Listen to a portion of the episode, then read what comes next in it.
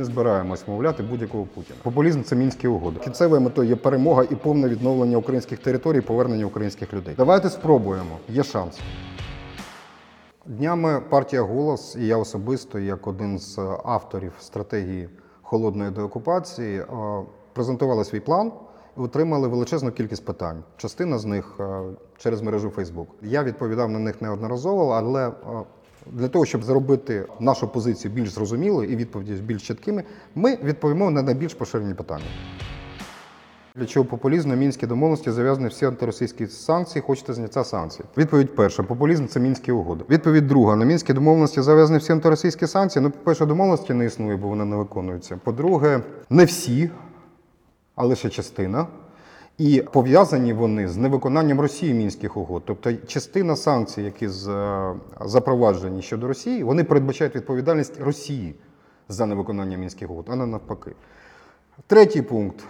У нас виборів за великим рахунком нема. У нас є варіантів два. Або ми виконуємо мінські угоди, які не працюють, і з Росії знімають санкції, або ми скасовуємо мінські угоди, і з Росії все одно знім- е, скасують санкції. Різниця тільки в тому, що нам ще доведеться платити з державного бюджету за території, які ми не будемо контролювати. А Порошенко цей план показував, ні не показував, тому що Порошенко є автором мінських е, домовленостей. Сенсу показувати Порошенку цей план нема. А Мне нравится все, кроме одного, как вы Путина будете уговаривать на этот план. Зачем ему прекращение огня и деоккупації? В остальном все здорово, головне ніякої автономії. Дякую. По-перше, жодної автономії не передбачається це раз. Друге, вмовляти Путіна ніхто і не збирається. Під час презентації цього плану, під час відповіді на питання журналістів, я разів 10, напевно, повторив, що Путін остання людина, якій цей план потрібен. Вмовляти Путіна неможливо з одної простої причини. Путін президент держави окупанта і держави агресора. Путін президент держави, з якою Росія, Україна даруйте, веде війну. Ніким не оголошено, але від цього від того ніким не скасовано. Відповідно, ми не можемо і не будемо, і не хочемо, і не збираємось мовляти будь-якого Путіна. Йдеться про те, щоби впливати на позицію Путіна. Впливати на позицію Путіна можуть лише західні держави. І України такий шанс є. Будь-які аргументи на кшталт того, що Трампу це не потрібно, Макрон взагалі лягає під Москву, Меркель піде, і будь-хто, хто буде замість Меркель, він буде набагато більше, ніж е, канцлер Ангела, є абсолютно справедливими. Але ми живемо в жорстких реаліях. У нас немає іншої Росії, у нас немає іншої Німеччини, Франції, Сполучених Штатів. У нас немає іншого президента України, у нас немає іншої ООН чи ОБСЄ. Ми маємо використовувати ті важелі впливу, які в нас є.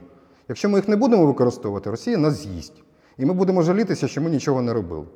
Аргумент другий. Хто сказав, що важелі впливу ми використовували 100%? З особистого спілкування з дипломатами, з вітчизняними, з західними, з якими, дякувати Богові, маю неформальний контакт. Я пересвідчився, що жодного разу, жодним президентом, жодним чином, на жодних перемовинах не сталося питання про те, що припинення вогню є ключовою угодою, на якій Україна наполягає. У фокус перемовин ставилося модальність виборів. Я не впевнений, що ви навіть знаєте таке словосполучення. А зміст формули Штайнмаєра, обмін полоненими, що безумовно важливо, але точно не замінює кінцеву мету цієї війни. А кінцевою метою є перемога і повне відновлення українських територій, повернення українських людей. Ніхто ніколи з українських дипломатів навіть не пробував наполягати на тому, що припинення вогню є базова вимога А і передумова для всіх будь-яких політичних кроків Б. А давайте спробуємо. Ми цього не робили, давайте спробуємо, давайте зробимо кінець кінцем. Нам ніхто не заважає це зробити. Ну, то, что полуостров посвящен один етап в дві строчки, спасибо, ну, ну, дякую за високу оцінку. Е, Розкажіть, будь ласка, скільки рядків присвячено Кримському півострову в мінських домовленостях? Жодного. Друге питання. Кримському півострову присвячена дуже важлива частина, і ця частина погоджена а, під час певних перемовин з керівництвом кримсько-татарського меджлісу. А я думаю, що точці зору цих людей ви точно будете довіряти. Третє, якщо у вас є універсальний план, як повернути Кримський півостров за два дні, прошу дуже в студію. Хочу подивитись на ваш план. План буде розроблятися паралельно. Для початку треба зробити необхідні речі. Для початку повернути Крим в порядок денний перемовин. Цього не зробив Порошенко і цього не зробив Зеленський. Ми на цьому наполягаємо. І дуже сподіваємося, що до цього дослухається. Наступний момент. У нас законодавство щодо Криму абсолютно жахливе. Є е, закон 2014 року, який застарів і почасти не виконується. Є абсолютно ганебна вільна економічна зона Крим. І так, для інформації, ми в, контакті з кримськими експертами, в тому числі з тими людьми, які переїхали з Криму і займаються кримською проблематикою, і ми цей план будемо напрацьовувати. Запропонуйте кращий, з, величим, з великим задоволенням подивимось.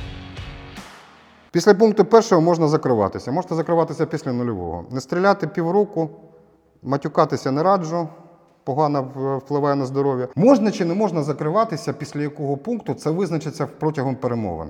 В чому логіка першого пункту? Логіка першого пункту, якщо ви забули, в тому, щоб зробити все можливе від кожного з нас, щоб українських громадян припинили вбивати.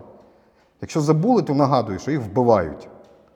І це вигідно не тільки Путіну, але Путіну, безумовно, перш за все. Так от українська держава, українська спільнота, будь-яка українська політична сила, яка справді вважає себе українською, має зробити все для того, щоб цей процес припинити. Не вдасться, буде дуже шкода.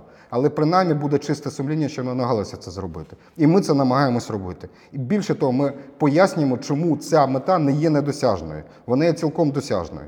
Якщо цей план не буде виконаний повністю, буде дуже шкода. Але якщо навіть нам вдасться надзвичайними зусиллями, але без жодної шкоди національним інтересам, зробити так, щоб на півроку, рік, а в перспективі більше, у нас припинилися активні бойові дії, не відновлювалися, щоб наша армія отримала можливість наростити м'язи, зібратися з силами і нарешті підготуватися до перемоги.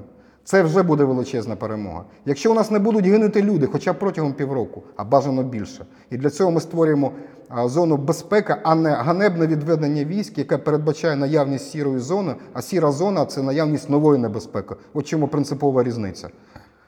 Це вже велика перемога. Після якого пункту хто буде закриватися, це визначить лише перемовини. Давайте спробуємо. Є шанс. Шкода все.